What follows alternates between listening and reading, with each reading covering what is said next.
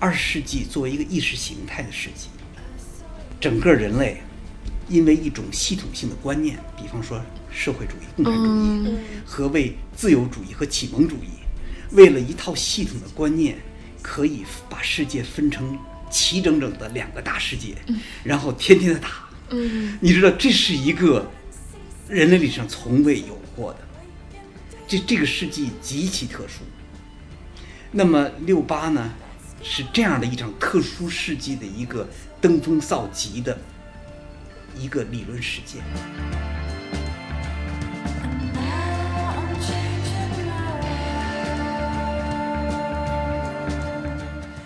就我用那个 Alan Badiou 哈，他的有人说，这这个这场运动最大的悖论就在什么呢？The rebel in charge，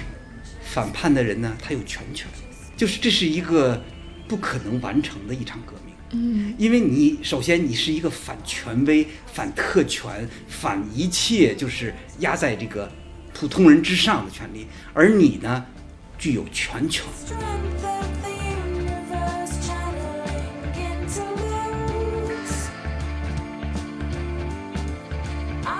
一个新的世纪中，二一世纪中呢，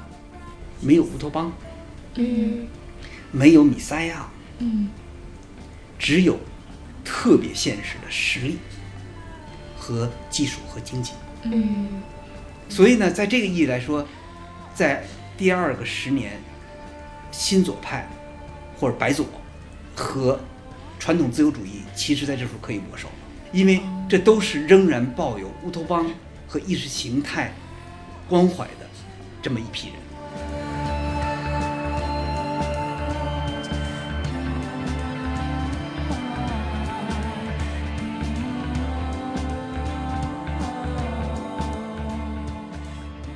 位听众朋友，大家好，欢迎收听新一期的随机波动，我是傅视野。我是张之琪。那今天呢，我们非常荣幸请到了一位重磅嘉宾，是北京外国语大学外国文学研究所的教授王岩老师。王岩老师，要不要跟大家打个招呼？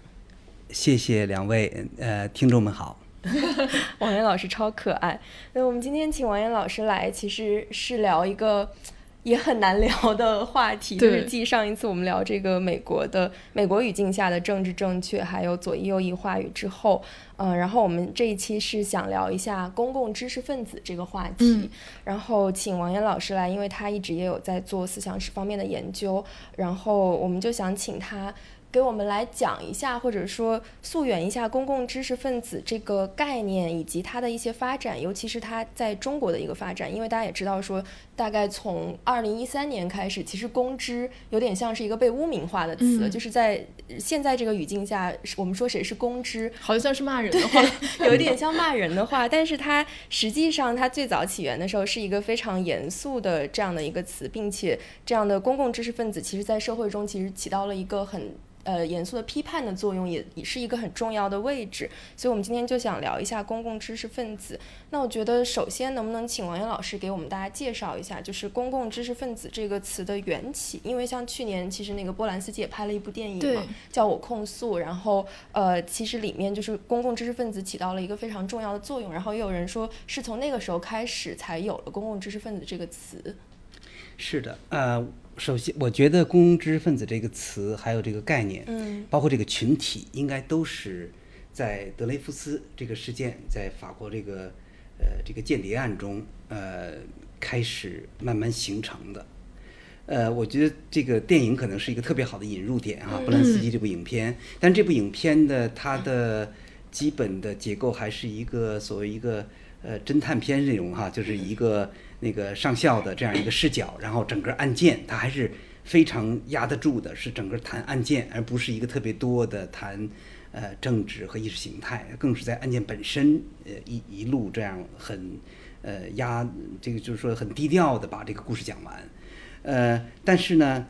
这段历史呢，确实要超出一个军事情报的意义。它确实呢，在法国思想史上，甚至说在世界那个知识分子这个史上，都是一个划时代的事件。嗯因为像左拉，呃，这个呃普鲁斯特等等哈，那个法国知识分子在这一刻呢，都意识到，呃，特别是左拉，他知道这个呃案件如何，或者说德雷福斯的命运如何，不是他关注的地方。嗯这并不是他真正要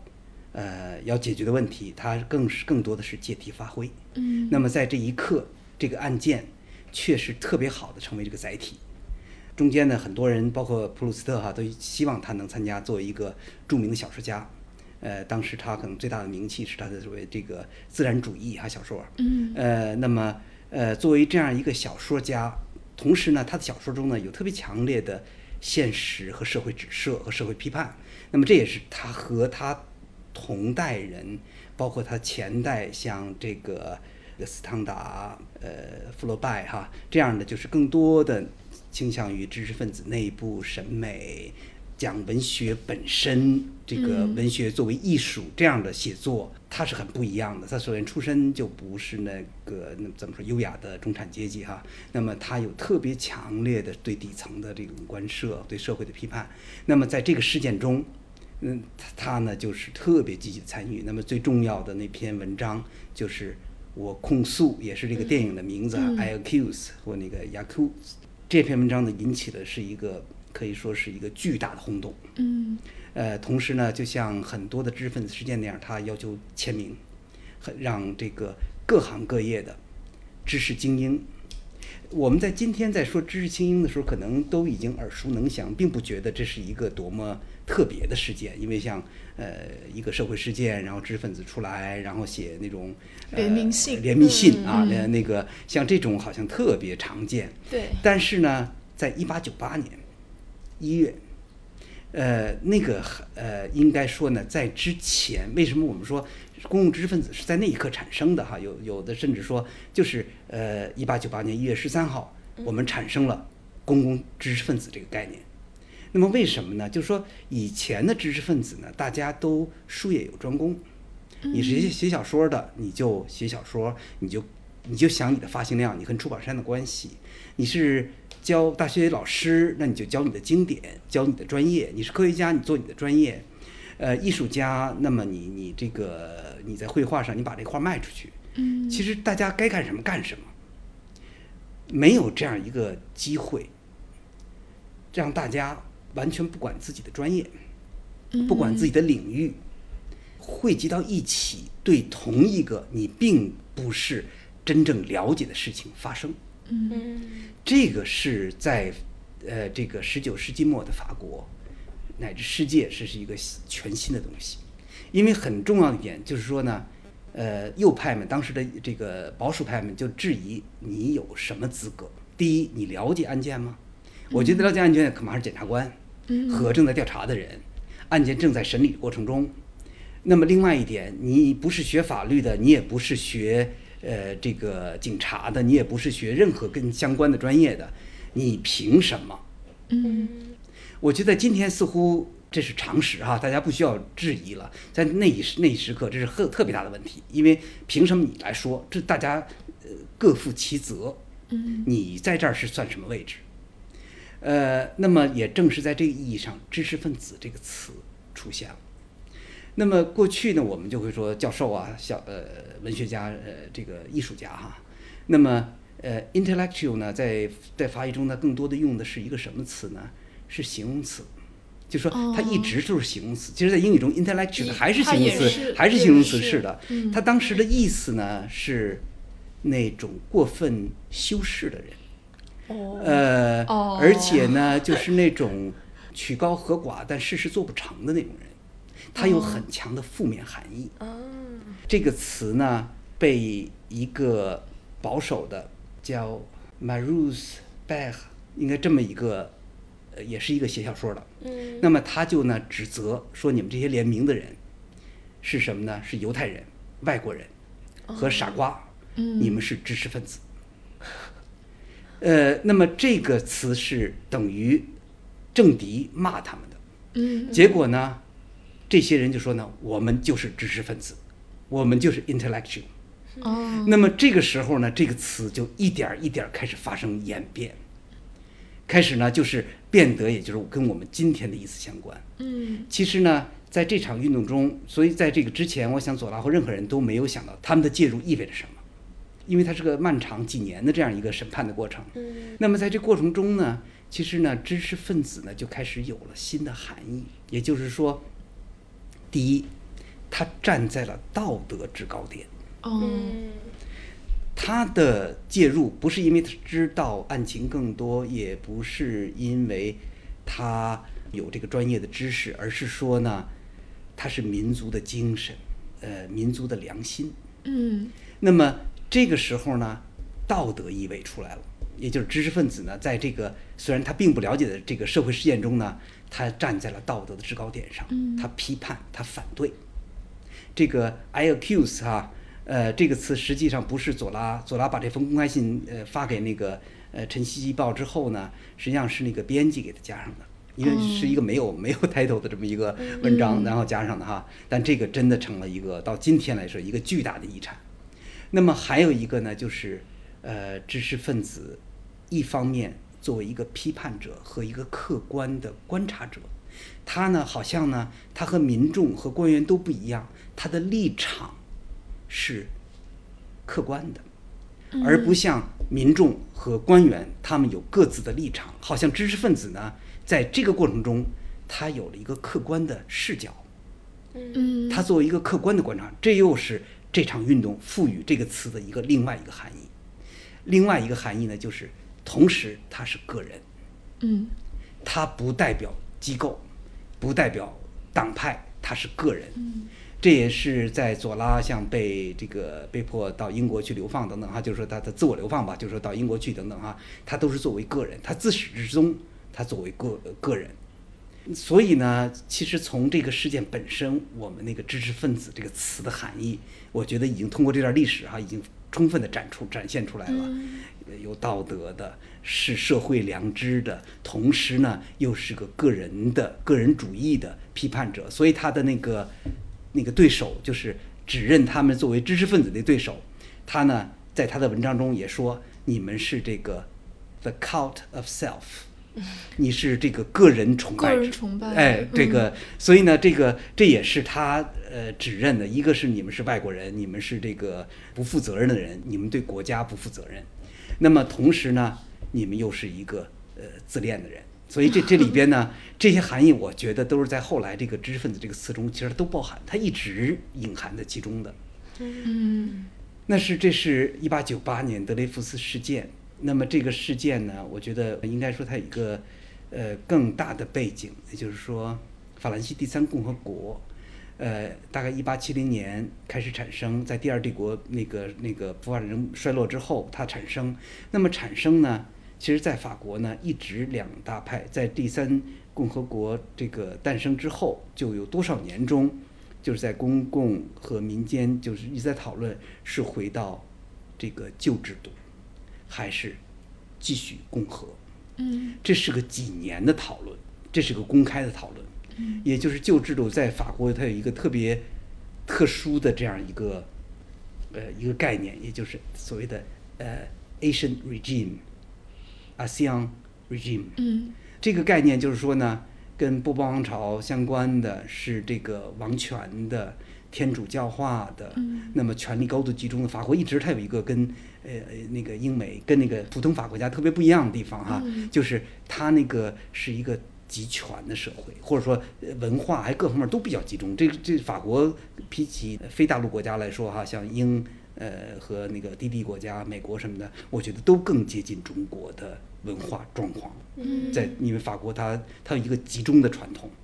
呃，无论是这个波旁王朝还是那个帝国时期，呃，我觉得它都有一个集中的传统。嗯所以呢，就是在第三共和国这个诞生和它的几年的过程中，大家都在讨论是共和还是旧制度。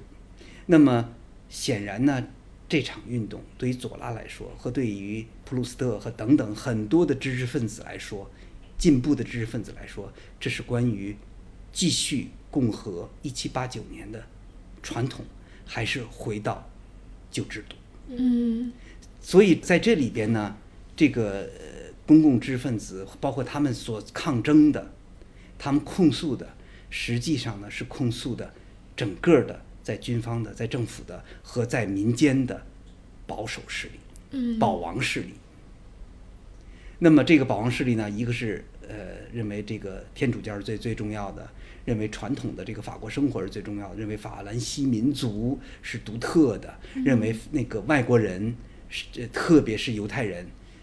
对法兰西的精神、对法兰西的文化是一种污染的。嗯必须剔除外国人，才能保持法兰西文化和文学的纯洁的。那么这是一个阵营。嗯那么另一个阵营，也就是左派所谓左派阵营，也就是这个以左拉为代表的，在这场运动中要强调自由、平等、博爱的那个一七八九大革命的传统，嗯包容、宽容、多元和资产阶级政府。嗯所以知识分子的诞生这个词，呃，是在这样的一个语境中和这样的一个历史背景中产生的。嗯所以呢，当这个词被翻译到中文的时候，它一定会发生特别巨大变异，因为中国没有这样的历史环境，从来没有过这样的历史环境。嗯，我觉得王岩老师这一段信息量好大，我跟 哲奇一直在记笔记，回到了大学。王源老师 solo 十五 分钟，但是我觉得很有意思。其实之前从来没有从这个角度去想过“知识分子”这个词，它从词源上来说代表着什么。对而且我觉得刚听的时候就有一种，虽然我们讲的是十九世纪的事情，但是其实很多里面的问题都和当下有一种很神奇的呼应。比如说现在的这种保守派和进步派之间的实力，然后包括像王岩老师讲的，当时可能保皇派是这种比较排外国人啊，然后主张这种就是民族精神啊，嗯这种其实跟现在的不管是美国还是法国的这种保守派，对对对，真的是形成了一种很神奇的呼应。对，嗯我觉得刚才王源老师讲的有几点，我都觉得很有意思。因为我今天出门之前 临时抱佛脚看了一篇文章，然后它里面就提到说，就是这个葛兰西他对于知识分子的一个分类嘛，就是他分类就是说一种叫传统知识分子，嗯另外一种叫所谓有机知识分子。嗯然后他这个里面他就讲说，他觉得左拉其实是代表了一种传统意义上的知识分子，就是刚才王岩老师讲的，就是他其实是一个今天用今天的话说是一个自由职业者，就是他其实是不依附于任何体制的，是这样就是无论是说是国家，或者是学院，还是说一种商业的体制，它其实跟这些都是保持一个很独立的这样一个关系。就是像刚才王岩老师讲的，他其实是。因为这样一种身份，所以他具有了一种好像所谓客观的立场这样子，但是可能后面一种就是这个有机知识分子，他其实就跟阶级的关联更深一点，他其实是为某一个阶级代言，然后他的嗯立场是跟某一个阶级的利益相一致的这种。不知道王岩老师会讲一下，您觉得这两者之间这区别是什么样的？如果从像从马克思那种更加宏大叙事的角度来说啊，嗯像左拉和后边那个呃有机知识分子哈，都是所谓代表资产阶级的。这是咱从那个、哦呃那个宏大的那个马克思主义视角哈，嗯因为像左拉那个，实际上我觉得在他的语境中呢，确实呢，呃，这个法国在挣脱那个这个封建的，咱们用那个就马克思式的语言哈，那个旧制度。然后进入到一个新的共和的呃资产阶级的以商业呃而不是以权力。其实这个我觉得在中国的呃在后来，比如八十年代九十年代，我们都能意识到，嗯其实有两套的呃逻辑，一个是以权力逻辑，嗯一个是市场逻辑。对哎，其实呢，法国在呃在十八、十九世纪都在进行，因为一七八九的革命到后来的这个这个一八三零，还有后边的多次的哈四八什么的这个多次的法国革命中，呃，都有这样一个问题，就是摆脱旧制度，摆脱那个以权力为核心的以君主制、以以官僚科层和教会，这是我们中国文化中没有的，就是教会一直在在天主教哈，在法法兰西这个历史中一直扮演很重要的角色。嗯那么摆脱这个东西而进入一个世俗的，呃，也就是那个伏尔泰那个他呢，他讲的哈，就是说那个他有一个著名的文章，就是叫那个伦敦呃股票交易市场交易市场。那个文章是激发了很多欧洲人后来的这个启蒙运动哈，我就说咱们启蒙运动实际上在开始来说并没有那么高大上，它道德性并不强。其实一个特别简单的，就是说你无论是天主教徒、新教徒、呃犹太教徒，你你甭管甚至穆斯林哈，那么你进入到这个这个交易市场之后，这是他的文章里写的，你不再是任何你有的那个文化和历史身份，嗯你有的只是什么呢？呃，你价格多少？嗯你的钱能不能收收回来？你能不能找到买主？只有买家和卖家。嗯然后你回到家里之后，你做完市场之后，你回到家里，你和孩子们在一起吃晚饭的时候，你可能祈祷，你又回到了你的文化身份那儿去。嗯，其实这个我觉得是启蒙运动，包括法国的革一次次革命，其实都在这样一个意义上，就是你是一个所谓的民族的这样一个人，一个身份的人，还是一个商业的人，就是说你世俗的，资产阶级是个资资产阶资资本主义的主体。对对，资本主义主体，我觉得就是这么回事儿。嗯其实，在这个意义来说呢，格兰西他是后来了哈，他那个、嗯他那个历史语境又不一样了，那可能我们就要想一会儿我们可能说到这个六十年代了哈，那嗯那是那那是那样一个语境了。那么在在他的这个十九世纪末那的法兰西呢，我觉得呃，其实呢，整个的知识分子他是所谓的要求的进步、历史进步，都是在一个对于资产阶级的这样一个推动，资产阶级革命的一场推动的意义上。嗯，对，刚王岩老师也聊到六十年年代，不如我们就嗯顺着就是来聊一下六十年代，因为六十年代比较有意思的一点是，就是中国和法国其实有一个镜像的关系，因为中国有发生了文化大革命嘛，然后法国是五月风暴，然后这能不能算作比如说知识分子这个词进入中国的一个连接点？知识分子呢进入中国特别早，嗯。呃，应该说在民国民国初哦。期就已经翻译，那是翻译成治世阶级，嗯。治就是治理的治，哦，所以它翻知识 翻译的是一个阶级，对，作为一个阶级，，呃，知哦识阶级，知识阶级对应的其实不是 intellectual，而是 intelligentsia。哦哦，这个 intelligentsia 呢，这个词的概念更是一个俄国式的概念，虽然这个词根还是法国的词根，嗯。但这个词呢，实际上十九世纪俄国更多在那个意义上，包括今天英语中哈两个词 intellectual 和 intelligentsia，在这两个词大家一比比方说一个英语读者一读的话，那个那那 intelligentsia 就会提示你俄俄国，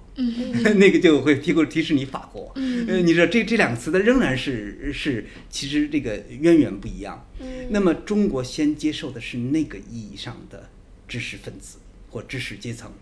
那么呃，为什么呢？那个那个意义是什么呢？其实呃，沙俄。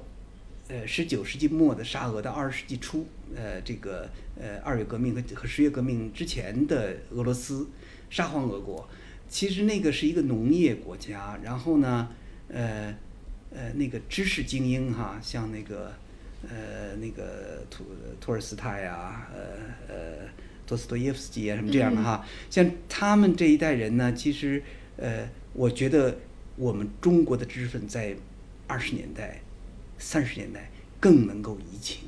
嗯而不是法国知识分子。嗯因为什么呢？首先，这些人呢，人数特别少，特别精英，你知道为什么呢？因为呢，就是当时那个，你知道那个民国时期，那个尤其是那个军阀时期，那个那个文盲率高的，简中国简直太高太高了啊！是而且呢，基本上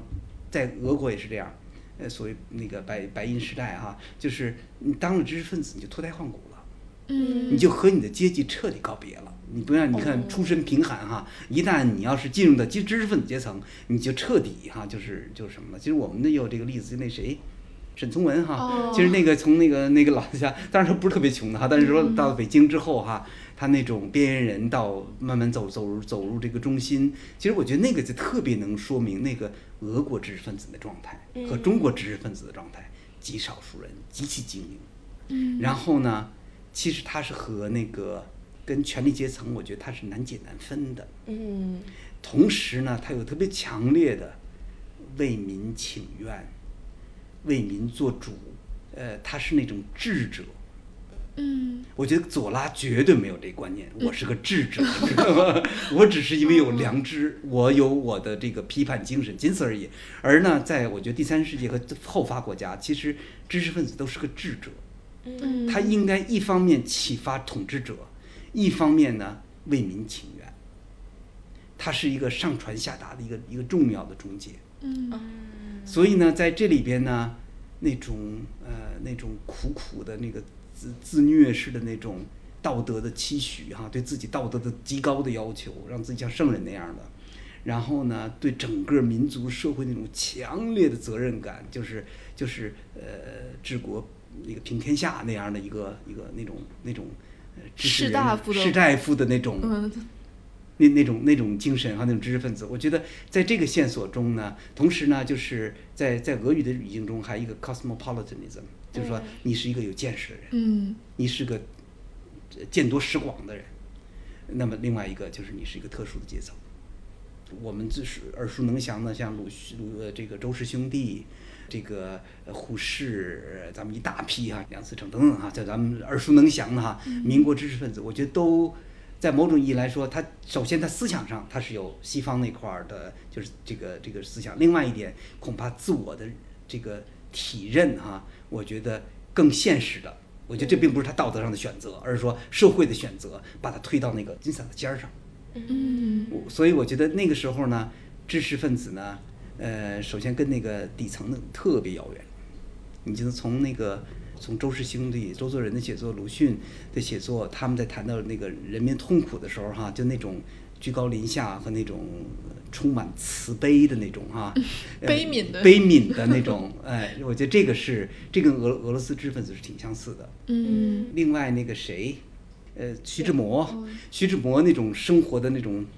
优雅哈，还有那种审美，和当时那个极其贫困的北京那个社会那种极其落后那个之间，他的生活他是尽可能英国化的，嗯。但同时他生活那个环境是是极其的是是差着世纪的那样的一个现实，嗯所以我觉得那个真正那是那一代知识分子的经验。嗯所以到了后来，咱们说到那个六八哈，呃，但那个时候呢，咱们已经经历了一个巨大的就是解放，嗯解放和一个呃毛泽东对知识分子一个重新的改造改造和定位。呃，你首先是劳动人民，而且呢，你要接受劳动人民的再教育，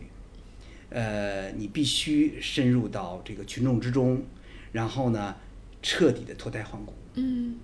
所以这个时候，知识分子又和民国的这个知识分子哈，他已经往那个臭老九那个方向开始滑了。所以呢，这个时候呢，就挺已经相又相当不一样了。呃，这这一期节目，这个我现在已经“知识分子”四个字我都不记得怎么写了，有一种。我觉得这个脉络有点太多了，是感觉刚才讲着讲着又讲到了，比如说士大夫阶层怎么往这种现代的知识分子上面过渡这个过程，然后马上又变成了怎么 左怎么被这种左翼的收编，然后怎么改造这个过程，我这整个人处于一种震惊的状态里面。但是呢，就是说刚才咱们提到文化大革命，嗯这个其实是和知识分知识分子的处境直接相关。嗯其实呢，就是说，呃，从毛泽东的政治理念，包括他跟苏联之间的那个六十年代的看这个叫什么那个辩论过程中哈、九评这个辩论过程中，其实他就已经他的那个世界图景就越来越清晰，嗯就是呢，这个文化不再是资产阶级的文化，文化不再是一个呃有闲的、有奢侈的生活的这样阶级的一个审美的文化。那么文化应该是无产阶级的，应该是劳动人民的，应该是无产阶级的意识形态。嗯嗯这个当然是经典的马克思主义到列宁，包括到到苏联，毛泽东所做在文化大革命中所做的，就是比苏联彻底。嗯苏联到了斯大林时期，特别是到了赫鲁晓夫，斯大林死后的赫鲁晓夫时期，在毛泽东的眼中看来，这就是一个社会主义文化和社会主义政权的一个蜕变过程，也就是他用的词就是修修正主主义嗯就是修正的过程。嗯那么这个修正一个是什么呢？就是说，特权阶层出现了，文化又开始变成了一个资产阶级的，和劳动人民无关的，只是有闲有闲阶层能够欣赏和审美的那那个东西。那么文化呢，又变成了特权。嗯所以呢，文化革命的一个特别重要的原因，一个是改造知识分子，更重要的一个就是改造官僚阶层。嗯让官僚阶层呢从特权进入到普通民众的生活，嗯这是在制度上安排。更重要一点，他觉得呢，最重要的不仅仅是你的身份的转换，更重要的是你的思想和意识的转换。嗯就是说，如果你仍然具有资产阶级的文化和价值和思想意识和觉悟，即使你身份转换了，把你派到农村了，有朝一日，一旦你有有了机会，你还会回到你特权的，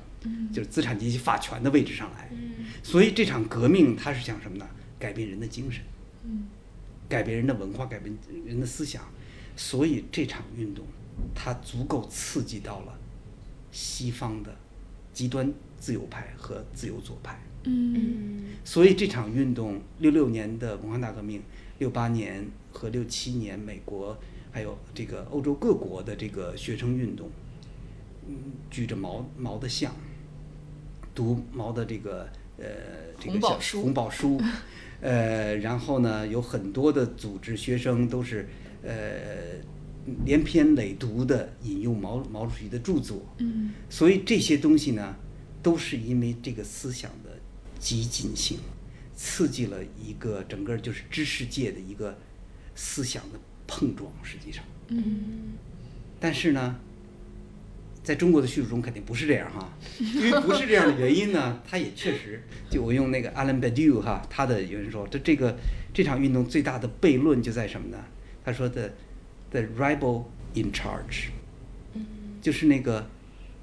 反叛的人呢，他有全权，嗯就是这是一个不可能完成的一场革命。嗯。因为你首先你是一个反权威、反特权、反一切就是压在这个普通人之上的权利，而你呢具有全权。嗯。这场运动是不可能完成的所以呢，就是为什么这场运动会被误读，会被这个整个西方哈、日本、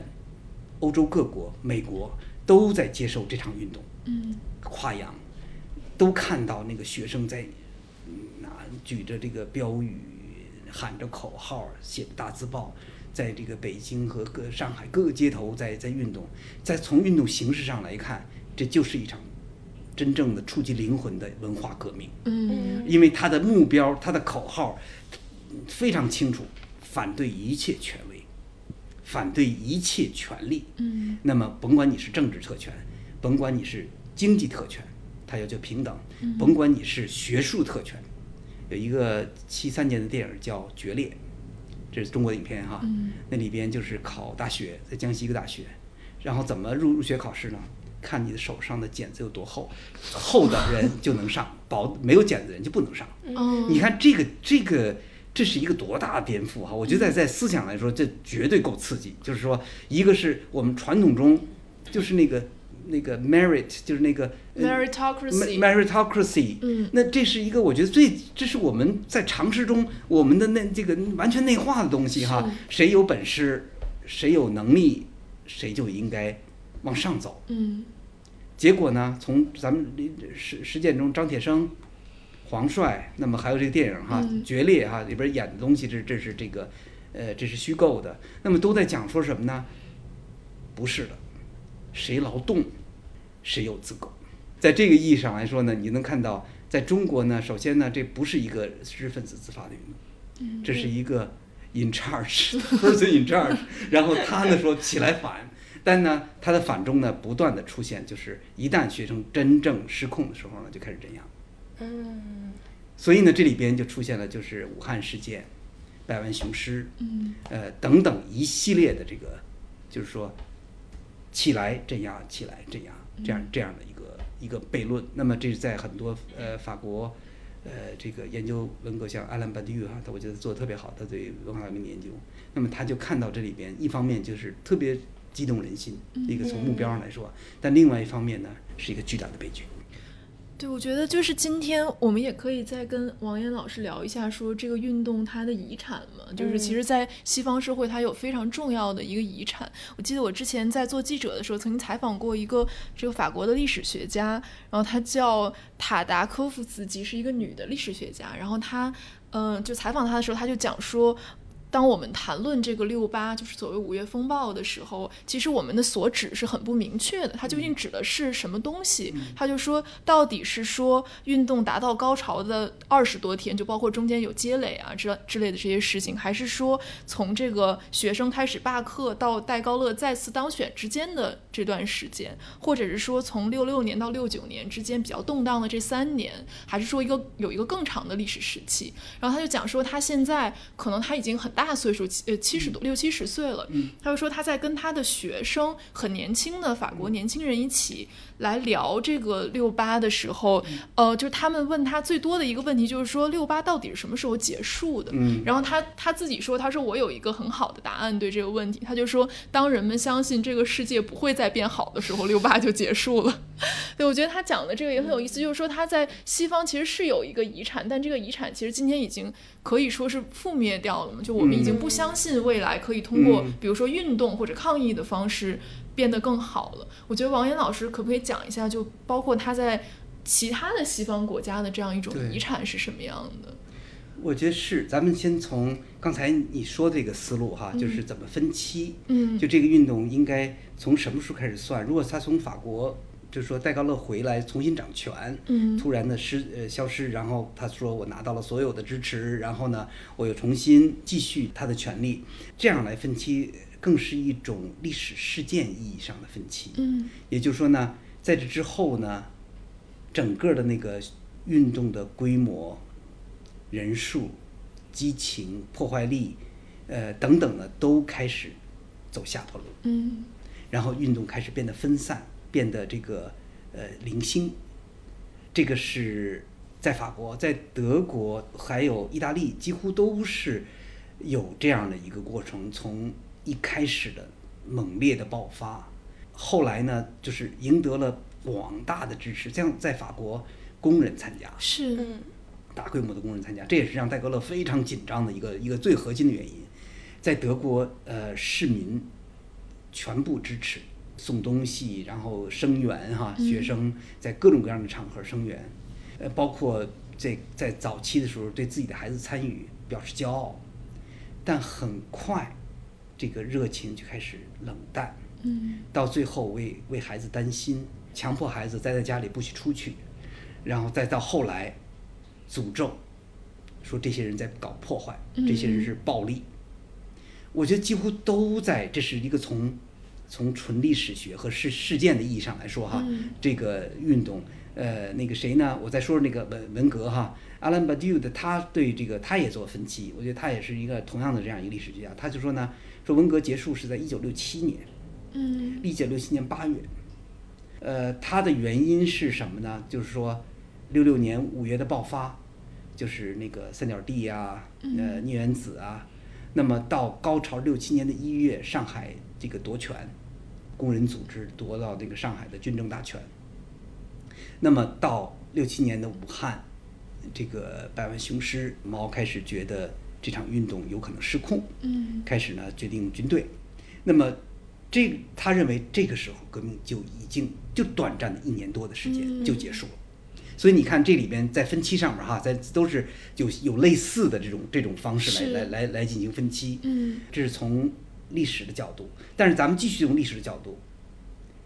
法国、意大利、德国、日本，在消沉之后就出现了什么呢？有些学生，大部分学生，包括在美国，大部分学生回家了，嗯复复课了，少数学生说不能玩。嗯那么这个不能玩，就一直到了八十年代，所以这是一个极其漫长的东西。嗯那么不能瞒，你要靠组织，就开始组织各种地下组织。嗯那么这个时候呢，让这场运动呢就变成了一个全新的，出现了全新的面貌。嗯在德国出现了红军派 （Red Army） 呃 factions，那么还有好多的这个 Red Army cells 这些组织。在意大利呢，Red Army Brigade，呃红色旅，呃美国呢 Weatherman Black Panther，嗯呃那么在呃法国的组织就更多。那么这些组织呢惊天动地。日本是那个 United Red Army。嗯联合赤军，整个的七十年代，这么说吧，新冠之后哈，航空的总量到六月份的航空总量正好和七十年代相等。嗯七十年代呢，其实呢，当时出现了波音飞机和各种各样大型的长途旅行飞机，嗯航空业高速发展，但是呢，由于这些激进组织，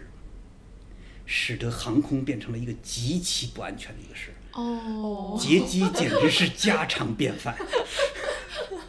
哦，呃，各种组织，而且这个赤军呃和这个呃红军派，德国红军派、日本赤军和德军派联合，呃红色旅和红军派和这个巴解巴勒斯坦解放组织联合，呃等等，就是跨国家、跨区域的这种革命，渐渐变成了恐怖主义。嗯，这也是我们后来的恐怖主义的一个基本的技术和包括反恐的部队都是运用于这些六八的遗产的才建立的反恐部队，在西方各国。所以说，你这个运动，我觉得对于赤军来说，对于葛兰西来说，运动一直就没有结束，直到八十年代末嗯，就一直没有结束，因为他觉得红色旅就是这场这场运动的合法的延续。嗯，那么对于政府来说呢，那么对学生运动，他觉得可能是一场文化运动或者文化革命。那么到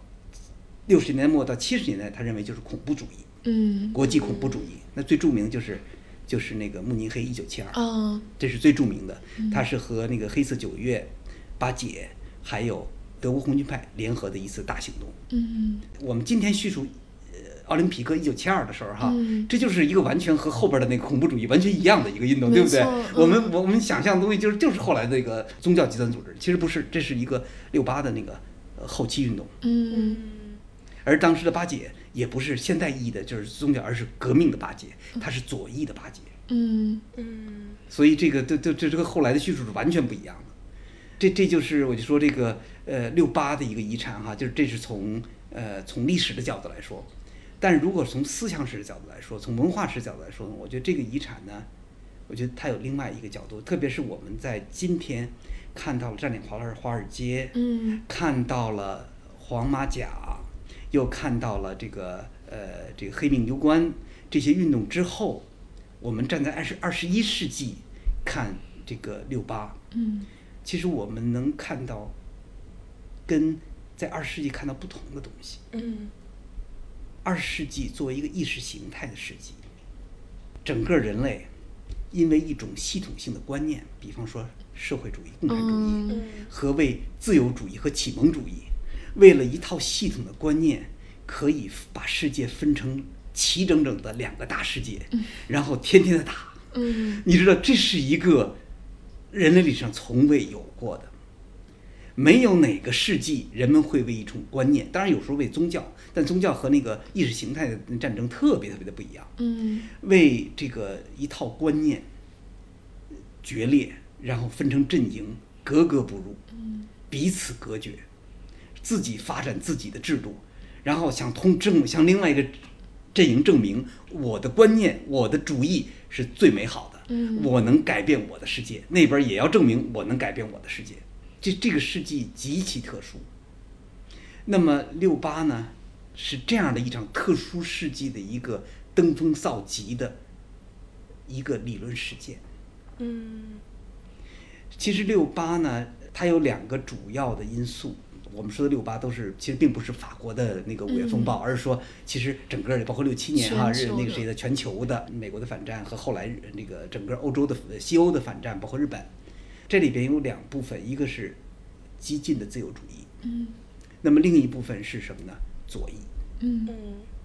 那么激进自由主义呢，其实都是呃我们最熟悉的，它通过艺术啊，通过呃什么歌曲、流行歌曲啊，通过各种各样的方式哈，来来表达，通过学术，包括后来的好多好多的后现代理论等等哈，都是在表达这样一个这个那个激进的自由主义。那么这是在启蒙传统，当然那个左派一样是启蒙传统。那么在这个在这个线索中呢，它更强调的是一个文化创新和思想创新。嗯，那么在左翼的运动中呢，更多的人在谈观念和实践的关系。嗯，嗯我们怎么怎么才能把公平正义和进步主义落实到社会生活之中？我们怎么让这个世界明天会变得更好，而不是更坏？两个阵营呢，当然就是会发生不同的东西啊。呃，可能更多的在学院派里边儿，我觉得今天整个的西方学术是六八的基本的结构。嗯，呃，它的问题意识，呃，它的学科设置，呃，它的这个学术目标和学术规范，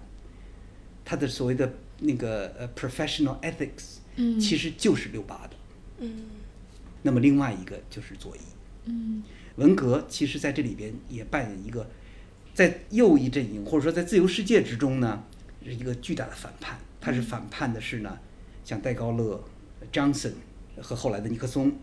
还有这个等等这些领导人，在德国是那个 Kissinger，不是那个基辛格，是那个呃 Counselor Kissinger。那么这些所谓保守的，代表着过去传统权利和白人主要的那个那个传统价值的那那个那个跟那个教会跟传统跟那个所谓民族文化相关那条价值的东西，嗯他是反对这个东西的。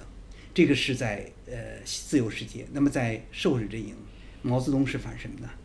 他是反已经官僚化的，以赫鲁晓夫为代表的，哦以勃列日涅夫为代表的，呃，干涉了那个匈牙利事件，干涉了这个这个谁这个布拉格之春，呃，这样一个所谓的苏修帝国主义，嗯已经修正化的，嗯带着这个社会主义标签的帝国主义。两个革命都是反叛的，都是政治意见性的。同时呢，呃，两场革命呢，一个是这个文化大革命很快的终结，其实终结于七二年或者或者什么，就是说，呃，这个林彪叛逃之后，实际上整个的文化革命的这个整个动力就呃丧失殆尽。那么很呃马上中美建交，整个的那个社这个社会阵营呢就开始呃被瓦解。嗯那么这是一个这是一个大的历史观，在自由世界中呢，学生回到了学校，成为教授，成为这个学者，成为小说家，成为文文化的精英。那么另外一些人成为呃恐怖分子。所以 真的是听了就让人觉得好唏嘘。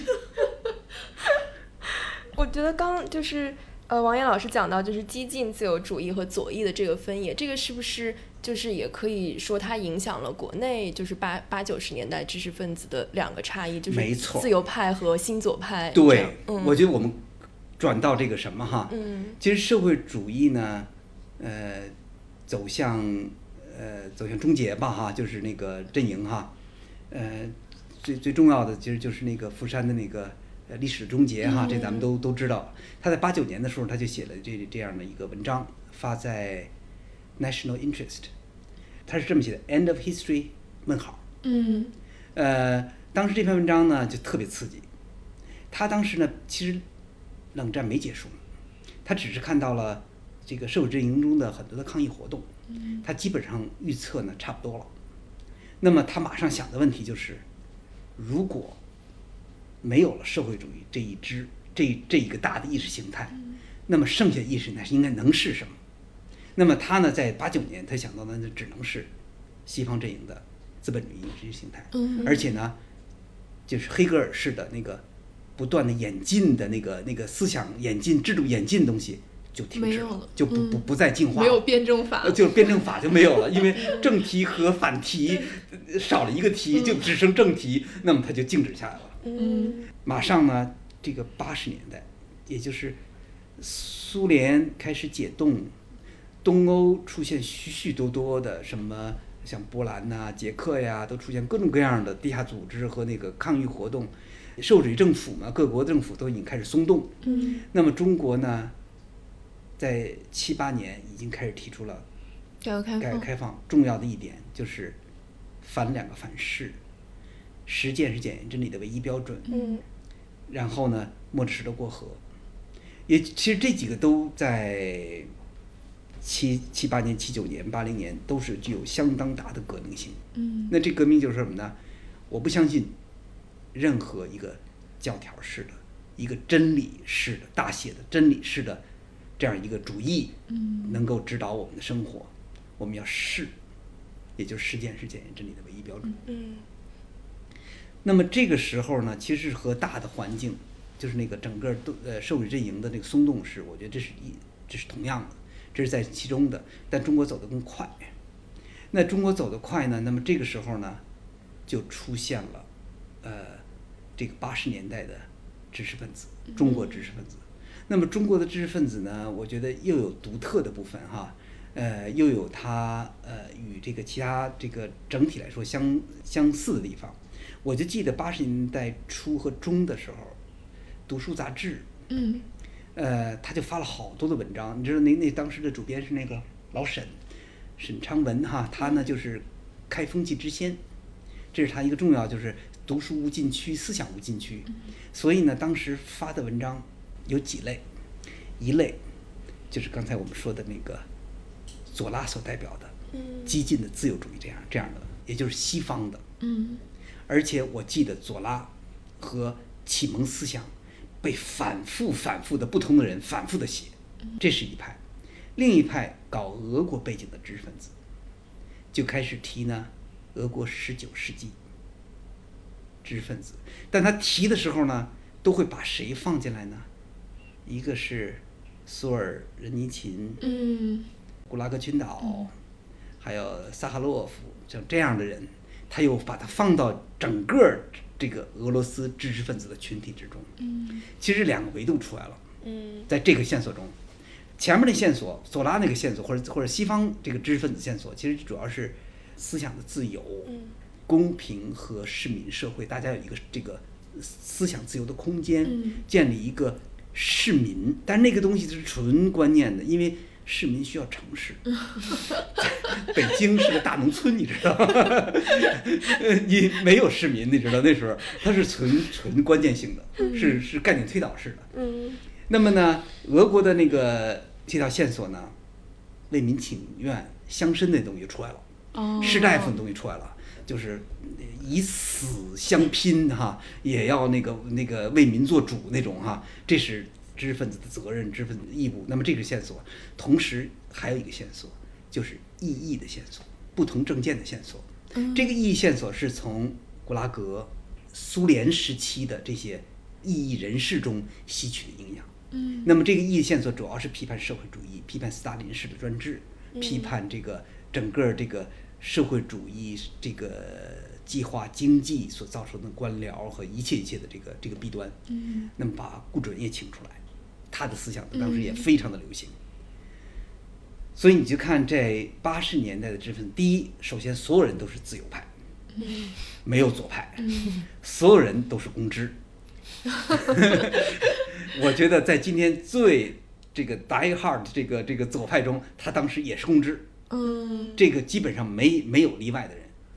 呃，那么这场运动呢，呃，也被称就是八十年代整个被称作新启蒙，嗯不断酝酿着大的这个运社会运动哈。那么这个是这个十年，我觉得这个社会运动的出现和整个这十年的这个思想的积积蓄是直接相关的。那么在这个里边呢，一个就是比较激进的自由主义，那么我觉得这更更是理论化的。嗯他更是在学院中，特别是对西方思想感兴趣的人。我当时觉得有几个人就介绍法国思想，呃，但是很少有人介绍六十年代之后的思想，几乎没人介绍，都是介绍什么呢？十九世纪到二十世纪初，哦。也就是启蒙的这这这个思想传统，什么密尔啊什么这个哈，嗯。呃，当然洛克和那什么和孟德斯鸠就就就更不用说了哈。那么基本上都是都是在这个谱系中，启蒙呼唤自由和市民社会，呼唤市场，嗯。呼唤资本主义，嗯。因为谁也不知道资本主义什么样。所以这个是当时几乎是一致的，这是这是共识性的。嗯所以那场运动也特别的呃巨大，就是说能量巨大，但它和现社会现实是脱节的，就是它是个学院式的学院运动。它而且当时呢，就是呃大学生叫天之骄子哈，有了大学文凭就特别跟别人不一样，就是质的跟别人不一样。嗯所以这个这个这个观念意意义上来说呢，它也和那个这个市民和百姓之间有一个不可逾越的鸿沟。所以当大的社会运动来的时候呢，百姓的要求跟那个基本上没法交流，嗯和这个和知识分子之间根本就不可能交流。那边要不要通货膨胀，不要太改革了，它这这过太快了，呃，不要这个市场，这边那个自由民主上等等等等哈，就这些这些这这完全就是没法沟通的东西。嗯然后下边就进入到了九十年代。九十年代是一个巨大的变化。这个时候呢，我觉得从浪漫的启蒙运动和纯真年代，嗯呃，其实文革那个那个压那个东西之后，产生了一个高度的纯真年代。就是那时候就是人突然的发现，我这我那么多不知道的东西，我我整个被封闭的，然后呢，世界是那么美好。所以你要问起那些老人们哈，都是所有人都记得，都是说就是那个八十年代最美好的，因为它确实是突然开放哈，一切东西都都是那么新鲜的。呃，那么到了九十年代，那个现实主义就出来了。大家都发现哈，第一下海，你看九二年南巡，然后大家下海，然后呢就是各行各业，包括知识分子都下海。那么下海呢，然后就是呃商业大潮的来临和消费文化，另外一个企业改革以抓大放小，然后呢国企那个推向市场，推向股票市场，呃股份化。九十年代中开始大量的失业人口，当时叫待下岗，下岗，嗯。待业人数越来越多，农民工从乡村开始涌入城市，所以在姜文的这个电影中呢，就变成了黑白的，嗯是吧？电影的这个后边几分钟就变成黑白的。我觉得在可能就是年岁数大点儿人的记记忆中，九十年代是黑白的，嗯如果八十年代是彩色的，确实它首先是现实的，高度现实化的。那个你发现资本主义并不浪漫，资产阶级呢呃甚至面目可憎，而不是一个自由和开明的。嗯等等等等哈，你就会发现就是好东西跟你跟你那个理论东西就不一样。那么这个时候呢，我觉得就出现了，呃，知识界的分裂裂。分裂巨大的分裂，就出现了新左派。嗯。这个新左派，我觉得咱们尽可能复杂化，而不是把它简化啊。嗯。呃，首先呢，就是说公知那一派还是那些人，到了这儿呢，就开始彼此不同意了。嗯。其实不同意的呢，当时来说是很朴素，就是有人实在看不过这么多下岗的人，嗯然后呢，像温铁军什么的，就看不过好多的农民工拿白拿白条，拿不到工资。好，然后更还有好多人看到这个，当时叫盲流吧，什么叫什么那个呃流动人口吧，那个非人的那种生活状态。嗯产生了巨大的同情。那么这些问题和不断希望向前、快速的进入到国际嗯这两个东西出现了，这个影像开始出现重影儿。嗯这个时候呢，是分裂的开始。嗯有一部分人，八十年代当时我觉得最有影响的人，基本都认为呢，没错儿，还是那样，但是要有阵痛。嗯呃，大的方向是对的，但是呢，我们要经历一段，呃，那个什么所谓资本主义原始积累哈，必须这个生产是必须极大丰富之后，我们才能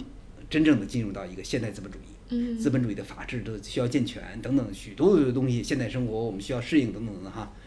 那么另一些人呢就不相信，说不行，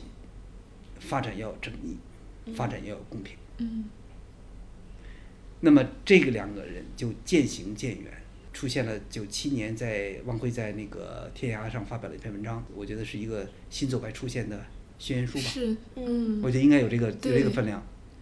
那么它的一个重要的一个估计就是说呢，中国不再是社会主义国家，嗯而是一全球资本主义一个环节生产环节。这个呢，当然大多数人不同意，嗯但是呢，它的冲击力很大。嗯也就是说，我们以为八十年代过去之后，我们什么都没变，所以呢，我们仍然在发展和斗争之中。嗯另一部分人说，其实我们都走过了。嗯这时候，左派阵营、自由派阵营就开始分裂。嗯那么在这分裂过程中，左派阵营是最活跃的，它从特别弱小开始迅速膨胀。嗯它当然主要是学学院里边年轻的学生成为他的主重要主体，因为年轻的学生很多是从边远地区、贫困的地区来的。我觉得这些观点是和他们的经验是相通的。这个时候呢，又来了理论上的支持。那么一个是呢，启蒙的辩证法出现了，就是整个六十年代之后的当代理论、后现代的后现代理论进来了，居然也可以批判启蒙，嗯。居然也可以反思整个的启蒙思想，而且这些高度复杂、高度理论化、高度思辨，还一个后殖民。后殖民，嗯。后殖民带挑起的是另外一种东西，就是民族的自豪感和中国的百年屈辱之间的这个，他挑动的是另外一根神经。然后呢，公知们现在开始我们用公知的时候，就开始指向就开始变变窄了，你发现没有？嗯就开始变那些什么呢？就是八十年代最早引入启蒙思想的人，嗯呃，最最激烈、最活跃的、最有影响力的那一代人，在这个时候呢，开始变得教条起来了。嗯。他在重复自己。是。我觉得最后我们再聊一个，就是那个现在国内知识分子的对政治光谱，就是因为因为我们之前也跟武琴聊过一期，就是左右的问题嘛，嗯然后也会觉得说现在的其实不管是国内还是呃国外，这个政治光谱都非常的混乱。然后像我们刚刚也聊了，从八十年代到现在，有这个国内有自由派和新左派的这样一些分分野，以及他们怎么越走越远。然后最近我看有一个就是新的一个现象，就是这些自由派都变成了川粉，对不对？就是国内很多自由对派变成很多自由派变成川粉。就王岩老师能不能给我们讲讲这个？我觉得是这样哈，在咱们刚才说到，就是在九十年代之后哈，就开始发生变化。呃，这个变化在加剧呢，就是在零零年又有几个大的事件，一个是九九年那个轰炸大大使馆，嗯使得一个新的，我觉得知识界哈，一个呃这个新的派别越来越清晰，就是民族主义，嗯说不派。那么说不派呢，其实渐渐的呢，声音就越来越强，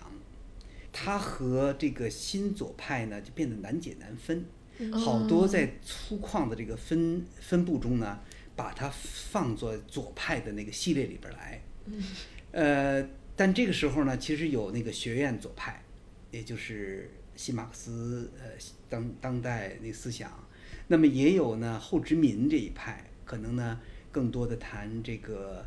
呃文明秩序啊等等啊这些。嗯那么还有一派，也就是说说不派，这是九九年哈、然后呢，随着时间继续推移，我觉得中国社会呢也开始越来越变化。首先，全球化这个东西呢和资本主义呢，对于中国人来说，都不再是电影中的和书、和书里边的知识，而是经验。呃，摩托罗拉什么这个各种各样的合资厂，各种各样的大品牌，都进入到中国。呃，家乐福，呃，到处都是啊，就是说这是全球化的那什么。那么另外一点的话呢，消费文化呢，我们城市首先北京变化特别巨大。那么，尤其二零零八之前，奥运会之前，这城市变化特别大，然后大的超市，然后汽车，大家开始买的越来越多，呃，贫富继续分化。这个时候呢，人们对资本主义的批判，也就是咱们说那个立学院左派那个哈，嗯这一派人呢，他的思想，他的这个话语就开始变得越来越娴熟和复杂。嗯他引进的这个呃西方的这个批判理论就越来越自洽，哦因为这个时候呢，因为你和西方的距距离近了，所以他这些东西都特别开始好用起来了。那么这个是这一派，那么说不这一派呢，它和和草根之间越来越紧密。草根呢就开始出现了就是身份政治的问题。嗯哦那么其实这个身份政治呢和中国变得强大有特别大关系。另外一个就是媒体对中国的负面报道，还有这个国际旅行，百姓出去国际旅行，呃，在香港的被歧视啊，在其他地方被歧视等等，民族主义变成一种经验性的东西。嗯。到二零零八奥运就是火炬，我觉得这个时候呢，呃，草根民族主义接地了。哦。新崛起的八零后和留学生，在二零零八年完全参加这个运动，然后最最经典的标志就是脸上有一个五星红旗带着一个心，嗯我爱中华。那么这个时候呢，大家都感叹八零后呢，不像以前说都是失落的一代啊，垮掉的一代，垮掉的一代，然后没没也没有力量，也没有行动力，好像就是一个自私的，就是 me generation 哈。现在发现其实不是，很强。然后呢，在全世界，法国、美国各全世界都都已经形成特别大的影响。这个时候呢，呃，民族主义呢开始渐渐的和左派之间就出现了怎么说呢，更加清晰化了。嗯呃，一个是进攻性的民族主义，我就不提人了哈。四月网，嗯四月网的出现，我觉得四月网它开始有了一个网络平台，还有一个呃人民网，等等等很多的这些网络的出现，还有军事各种各样军事武器的网，嗯，都军迷的，军迷的，嗯。然后呢，其实这都是巨大的草根力量，然后这股力量呢，到二零零八之后，开始形成越来越完整的表述。嗯。后来呢，我们就管它叫复兴派、复兴党、嗯。工业党、小小粉红，这都是进入到了二十一世纪的可能呃这个第二个第二第二个十年的时候。嗯那么这些呢就开始，当然它还有继续呃那个分化哈，继续这个细分，但是呢就形成了一个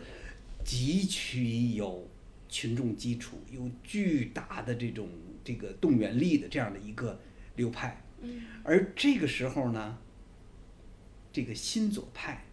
开始越来越往边上挤，嗯他们开始呢困难的在在找自己的位置，因为他们变得可疑。就是可疑在哪儿？就是说，一方面你批判资本主义，另一方面你批判政府是资本主义的一个代理人，但同时在各种各样政策和具体政治中和国际事件中，你到底站在哪儿？我觉得传统公知没有问题，他一直 他一直就是意见者，啊对吧？然后他一直呃这个灯塔，呃外边有灯塔，然后呢一直就是批判，所以他一点问题没有，他完全自洽。但是呢，他的他的这个群众基础就越来越少，越来越少，他不断的失去粉丝。但是呢，新左派的阵营开始大量的失去，就是九十年代到二零零这个就是第第一个十年嗯聚集的巨大的这个这个 followers，所以这个呢，他开始失去他的阵那个阵地。那么这个时候呢，我觉得呢，其实很多人哈，在新左派中就得有一个抉择。那么这个抉择就是说，你要么进入到工业党或者是复兴派，嗯开始写这个官样文章。那么要么呢，你坚持呢左派立场，但这个左派立场的话呢，你在每次批判过程中呢，你就投鼠忌器，哦，你不知道你批的到底是国外呢还是国内呢？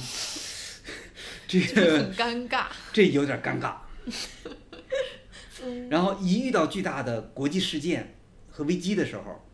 你你批吧，你批这个，你又希望这个中国政府是个强大政府哈，保护我们的在这个国际问题上有发言权，然后你又说他不对，然后你说他特别资本，然后呢，你显然又不希望说他，你又希望他的支持等等等等哈，就很很纠结。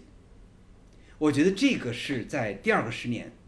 二十一第二十年，新左派呢其实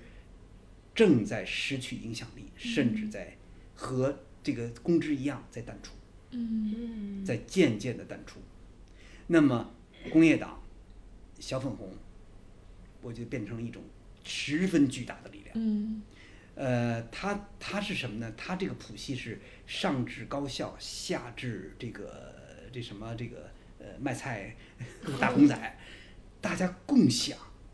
同样意识形态，嗯这个力量十分十分巨大。嗯我们不做评判哈，好坏我觉得不做，咱们不重要的评判，但是咱们只做描述。我觉得这个是真实，这可能是现在来说是最大，特别是在像新冠这样的这个大的国际危机的时候，嗯呃，似乎在不断的证明工业工业党的正确性。嗯，反过来那边，反过来那边呢，就是灯塔，灯塔就成了一个特大的问题。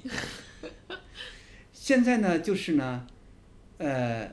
这个咱们说公知哈，咱用污名化的这种这这个这个词儿来说，因为没没有找得好。你说自由派吧，其实自由派在某种意义来说是跟新左派是共享的。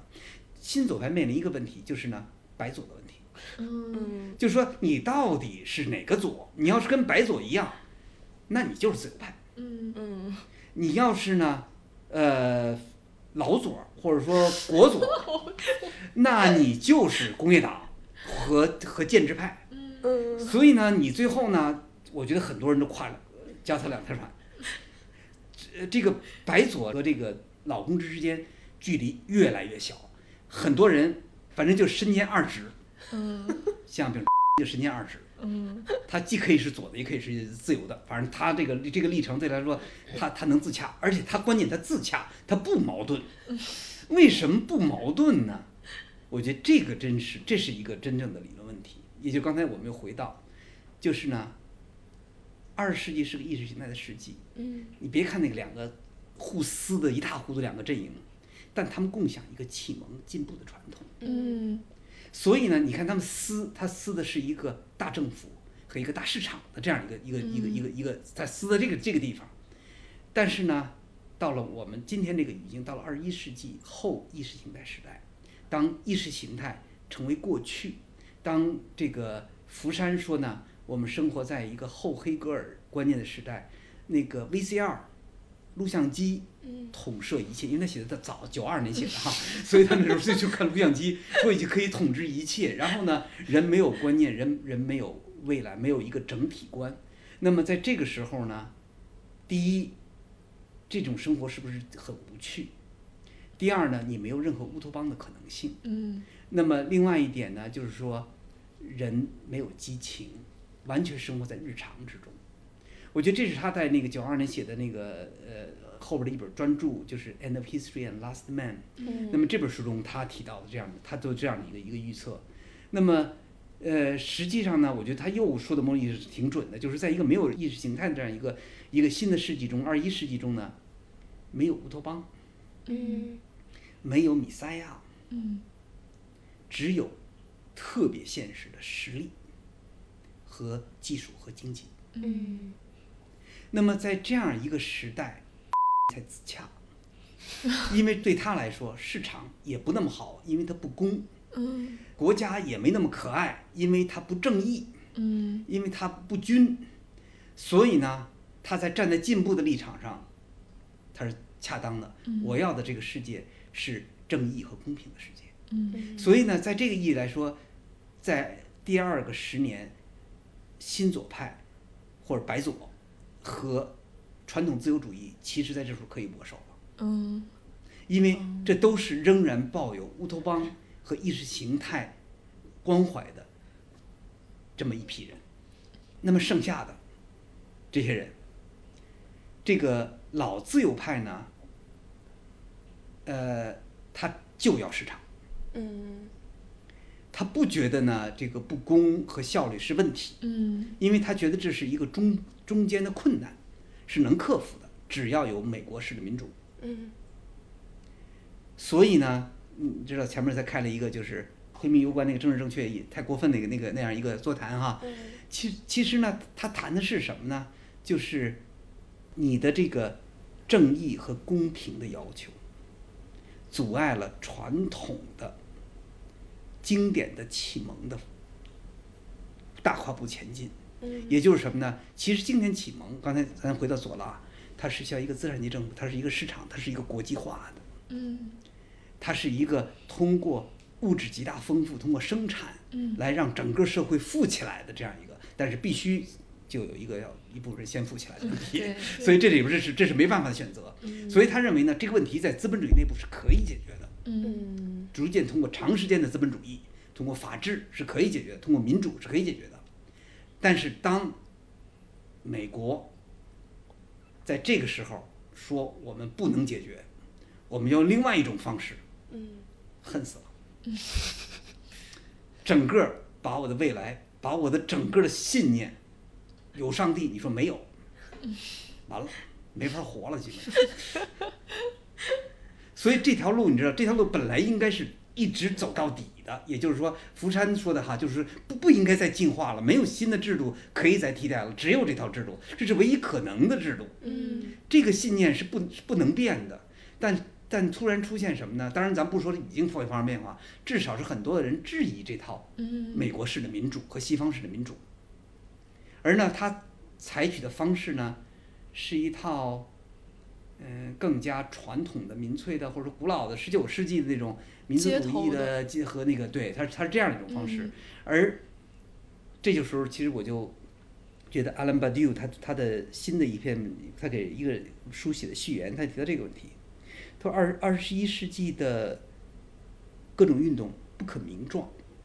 就是我们的现成语言都不能描述。嗯这些运动呢爆发极其剧烈，但是呢，这个无疾而终，嗯不实现任何东西，不通向任何地方。他说呢，怎么办？所有的运动应该服从一个系统性的观念，也就是大写的真理。嗯其实又回到二十世纪了。是或者无条件的公平与正义。这个我觉得这个这个对这个问题观察，正是二十世纪这个二十年，其实我们遇到的共同的问题。当我们不断的说这个黄马甲是左的，呃，这个谁是右的，等等等等哈，这些时候，然后那个占领华尔街，好多的左派高兴的说，中米共产主义的航船又开始起航了。其实不是，嗯根本就不是，这是一个没有意识形态的世纪。任何一场运动，它没有一个系统性的观念，因为运动需要的系统性观念，它需要一个组织来执行，嗯。它需要持久。马克思的理论一个阶段一个阶段，在在那个在意大利，呃，红色旅他就试图实现哈，他说我们第一步先这个全国革命，然后第二步，然后那个占领什么什么权利，然后他完全按列宁的那一套一套，他往他往下推进，你知道，所以你这有一个精英党或者是先锋党，嗯然后这先锋党持续的有这计划、有组织的完成一次次运动，然后实现它的最终目标。你这样的运动才可能是这样一个服从一个观念。其实，在二十世纪的整个的革命史就是这样的一个历史。嗯苏联革命、中国革命都是这样的，一步一步按部就班的完成了整个创造一个社会主义的新社会。嗯但是呢，二十一世纪似乎根本就没有这样的迹象。嗯第一，谁想领导谁，门儿也没有。第二，凭什么我为你那套，我根本就不信你跟我说那一大套。咱们说税就说税的事儿，嗯说不让移民，那就说把移民政策改了，咱们一件一件的来。嗯所以在这样一个时代，川粉哈，或者说川粉实际上是个误区，因为呃，川从来就不信那个灯塔和美国主义，嗯因为他根本不信美国他是最大的异类，他是他是个反叛者。而这个这个 Trump 确实，我觉得他某种意义上知他知道这个时代的东西，嗯虽然那么老哈，所以这真是一个挺奇葩的人物。这一集要剪到金句里。但是王岩老师，您觉得那种就是比如说无条件的公平和正义，就它能提供一种 alternative 吗？就是说它可以导向一个真正的替代性的东西吗？还是说它真的只是一种停留在，就好像是大家的一种妥协吧？就是我没有办法听你的，你也不要听我，那我们就取一个最大公约数这样的感觉。很可能是谈判，嗯，就是说它实际上是个底线性的东西。对，就是说呢，我有一些最基本的东西你不能拿走，是，这可能就是这样一个，我觉得抗议和那个运动中的一个，就是创造一些底线哈。嗯你不能你的权利肆意妄为，嗯我觉得这真是一个最底线的，退到最后的，实际上的这个这个这个方案。嗯所以这也就是呃，二十一世纪的运动并并不缺乏运动，也可能这些运动它基本吧，就是说让民众哈仍然能能有表达的可能性的这样这样的这个什么，我觉得这个谁这次那个 Floyd 的这这次运动，嗯我觉得他实际上要求的东西极其基本哈。是，你你最起码你你你你拿拿我命当当条命，这太这基本到最最最基本的这程度上了。嗯如果你说呃我有更高的目标，我可以牺牲这个底线，不行。嗯嗯你有多好的目标，多么崇高的理想，不行，这是底线。我觉得这个是这样的运动中的，也可能也是也是那个阿兰巴迪他他可能看到的，可能这这是最最低最低标准，嗯，但这个东西必须坚持。如果这个坚持都没有，那真是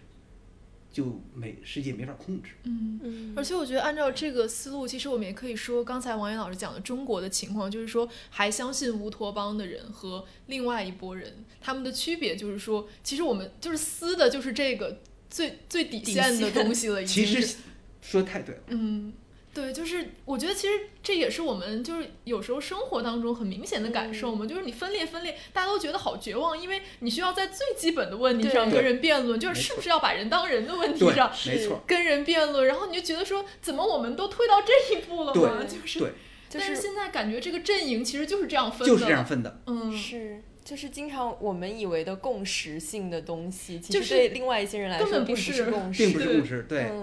所以真的，我觉得今天可能如果说我们还有两派的话，刚才咱们说了，就是公知和那个就那个左派其实是是是一家，现在已经。嗯那么可能真有两派的话，其实可能就是进步主义那个遗产还留不留的，也就是进步和保守之之之争了。嗯那么如果说工业党，我看了几篇文章哈，工业党的工业党说我有我们的乌托邦，那么我们乌托邦是大刘的《三体》，驾着这个十呃这个太空发动机在太空遨游。其实大刘，对我我可能没有发言权哈，没没没真没好好看过，但大刘东西中好像似乎透露出了某种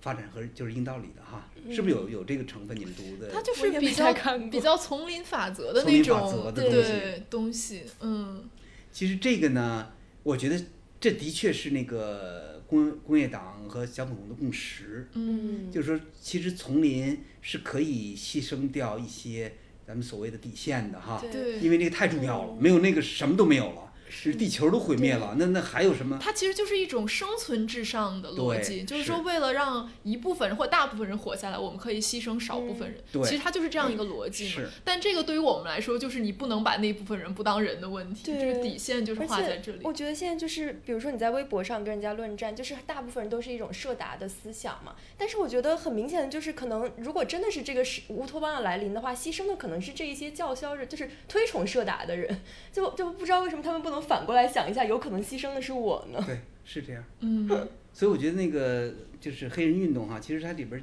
真是一个特别的底的底线，就是说我你什么美国怎么怎么样，但是我觉得黑人的命这个问题可能比什么都大了，不能再退了。对你不能说以美国之名哈，以美国存亡之名可以牺牲，我觉得这绝对不行。嗯可能这个是，这个是可能整个进步主义或者仍然有进步理想的人，在这个时代唯一可能能做的今天非常高兴能和王岩老师一起聊天。那在周五的节目中，我们会继续和王岩老师探讨一些和现实更相关的话题。我们周五再见啦，拜拜拜拜